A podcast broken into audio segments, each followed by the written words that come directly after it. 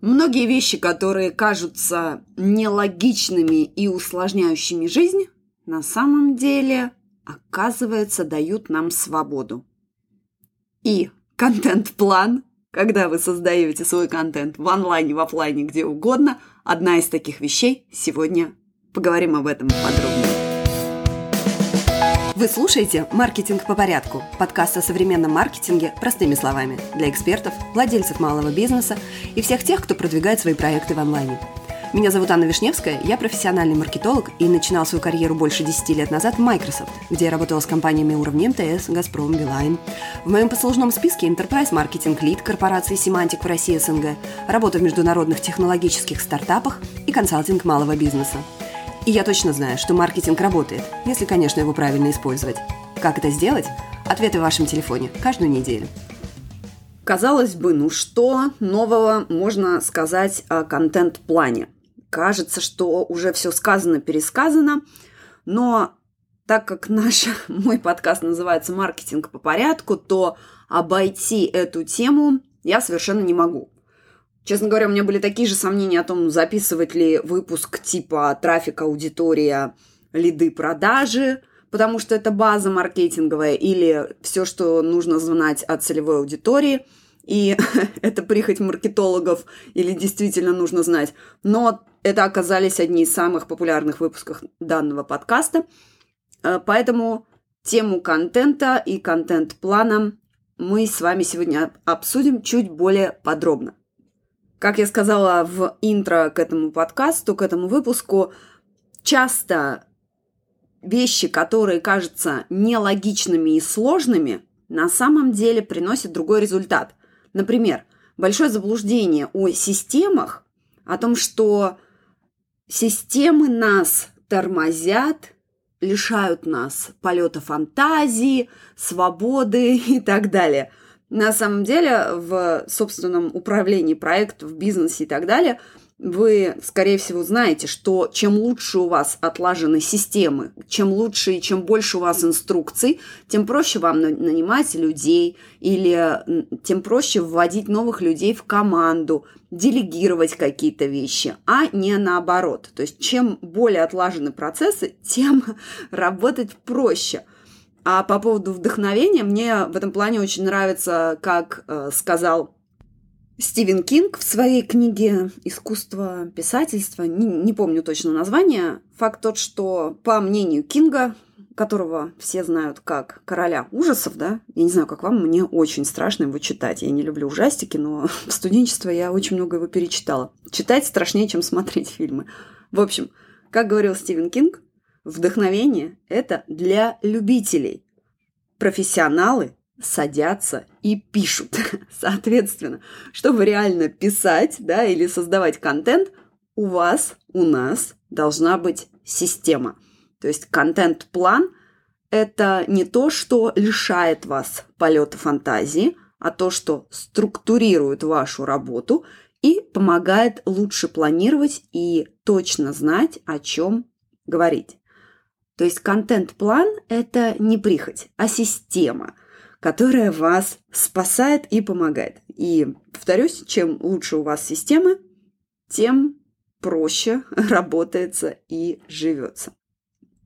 По-моему, Джеймс Клир в книге «Атомные привычки» тоже об этом говорит.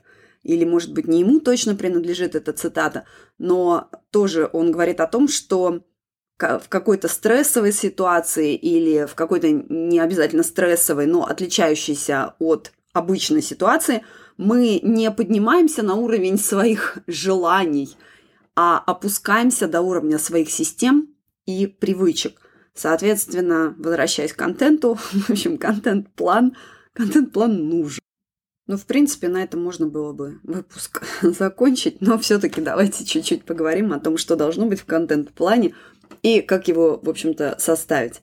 Ну, во-первых, я всегда рекомендую, если у вас вообще нет понимания, о чем писать, то начните с себя. То есть есть несколько подходов к формированию собственных тем контента. Я это называю картой контента. Возможно, кто-то называет по-другому, но это то, что я всегда рекомендую делать на мастер-классах, на консультациях. Э, несколько подходов. Первый подход от себя. То есть начните с тем, которые интересны вам, которых вы профессионально, естественно, разбираетесь, о чем вы готовы всегда говорить. Напоминаю, что в режиме брейнсторминга никакие идеи не должны исключаться. То есть все вы собираете в кучу, и только потом будете анализировать, выкидывать, группировать. Просто за это отвечают разные отделы нашего мозга. Если вы постоянно будете переключаться, ну, никогда не закончите и ничего хорошего не сделаете, еще и, не дай бог, критиковать себя начнете. В общем, в режиме брейнсторма только накидываем идеи, потом группируем. Это первый подход от себя. Второй подход – от клиента. То есть вы собираете на этом этапе все вопросы, с которыми к вам приходят клиенты, то, что их волнует чаще всего, а, ваши продукты, которые вы создали для решения проблем этих клиентов, все это сюда попадает. Делаем то же самое, выбираем из вот этого объема всех тем, основные, они будут самыми крупными. Подробно я это говорила, описывала в эпизоде номер два как создавать контент, за которым ваша аудитория будет охотиться. Ссылка будет в описании подкаста, как всегда. И также эпизод номер 6 «Как создавать много контента и не, вы, не выгорать» тоже пригодится нам для этой темы. Так вот, после того, как ваши темы определены, то есть вы знаете уже, о чем вы говорите, вы развиваете свою экспертность в этой, в этой отрасли, в, этом, в этой области, и э, ваши темы уже намечены – Следующий шаг, раз уж мы сегодня о контент-плане говорим, вам нужно просто это раскидать на какой-то обозримый, удобный вам промежуток времени в будущее.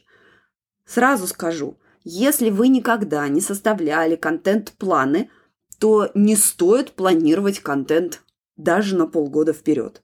Это много. То есть, если планированием такого плана вы, планированием такого плана, извините, ну, в общем, если вы таким не занимались раньше, то будьте к себе благосклонны, великодушны, да, и не загоняйте себя. Начинать тренироваться надо с небольших этапов. Ну, если для вас даже месяц выглядит большим этапом, начните с двух недель. Это нормально, главное начать и выработать привычку и завести систему – постепенно вы сможете планировать, да, расширять вот этот срок. Сначала месяц, потом три, потом полгода. Ну, например, я больше, чем на полгода не планирую. Мне неудобно. Я, в общем, раскидываю весь год, но именно контент я планирую примерно на полгода вперед. Плюс такого поэтапного подхода вы не выгорите, вы не потратите кучу времени на создание этого контент-плана, чтобы его потом забросить. Нам такой результат не нужен, нам нужно делать постепенно. Поэтому, повторюсь, к себе бережно. Не загоняйте себя, если раньше такого не делали и не составляли. С чего э, начинаем составление контент-плана?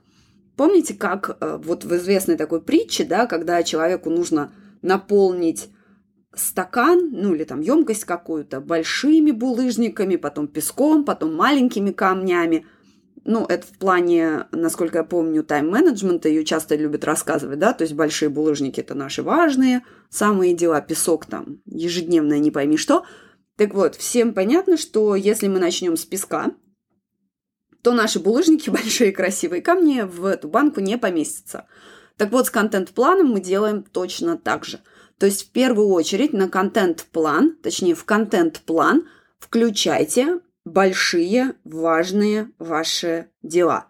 То есть, если у вас какие-то запуски инфопродуктов, обычных продуктов, неважно, примерно хотя бы, если есть понимание, а в идеале, конечно, это тоже нужно планировать, но, скорее всего, если вы там не только начинаете, оно у вас уже есть какое-то понимание, когда вы какой продукт будете запускать, когда у вас какой мастер-класс, когда у вас какой-нибудь там курс пойдет, либо вы выводите новый продукт на рынок. Это должно быть в календаре, это должно быть в контент-плане, потому что вокруг этого будет строиться ваш контент. Соответственно, вот такие большие блоки вы помещаете в свой календарь. На бумаге вы его ведете, не на бумаге. Тут уже все от вас абсолютно зависит. Об, об инструментах сегодня Наверное, не буду подробно говорить, потому что ну, у каждого свои предпочтения, тут абсолютно все равно, как вы делаете. Так вот, разместили большие блоки каких-то ваших там запусков. Дальше смотрите, какие темы или какие праздники есть вокруг этого. Точнее, не вокруг этого, а в этот период.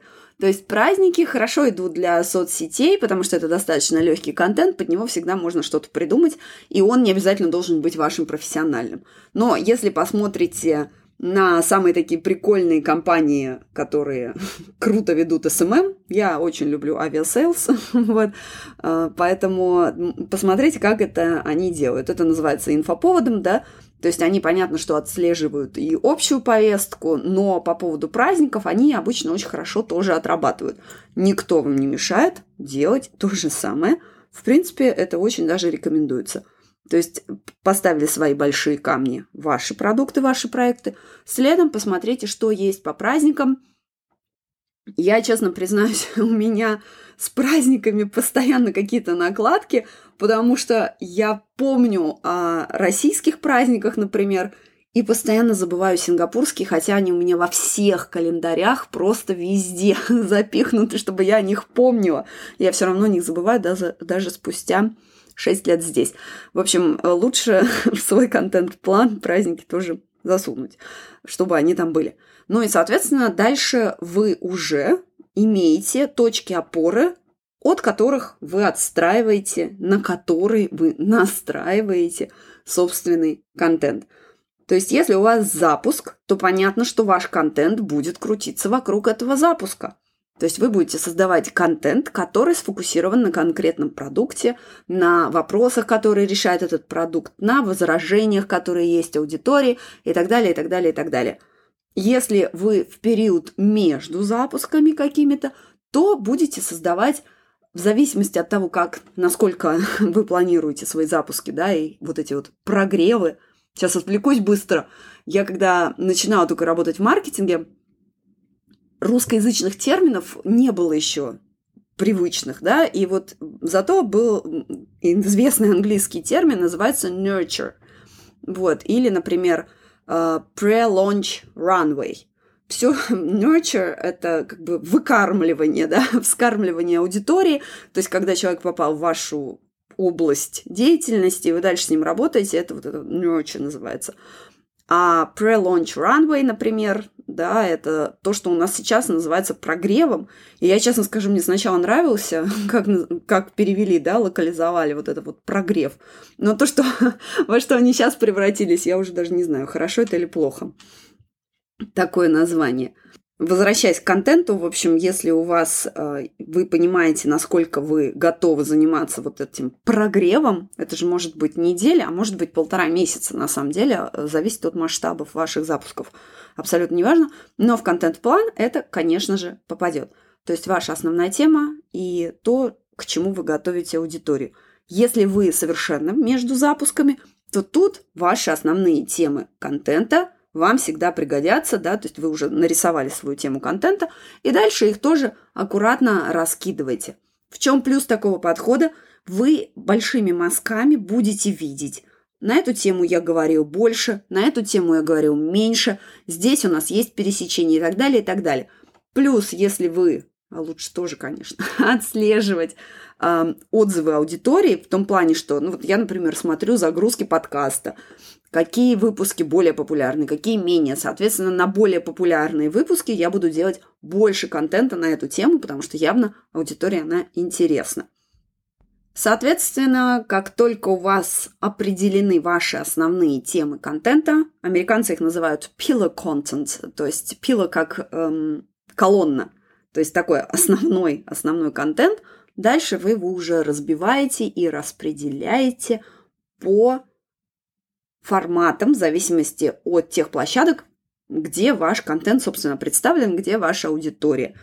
Мне нравится подход, когда вы создаете, ну вот когда я создаю один большой контент на неделю, в моем случае это подкаст, и дальше тема этого подкаста распределяется по другим моим форматам. То есть в моем случае это соцсети – в моем случае это Pinterest и еженедельная рассылка подписчикам.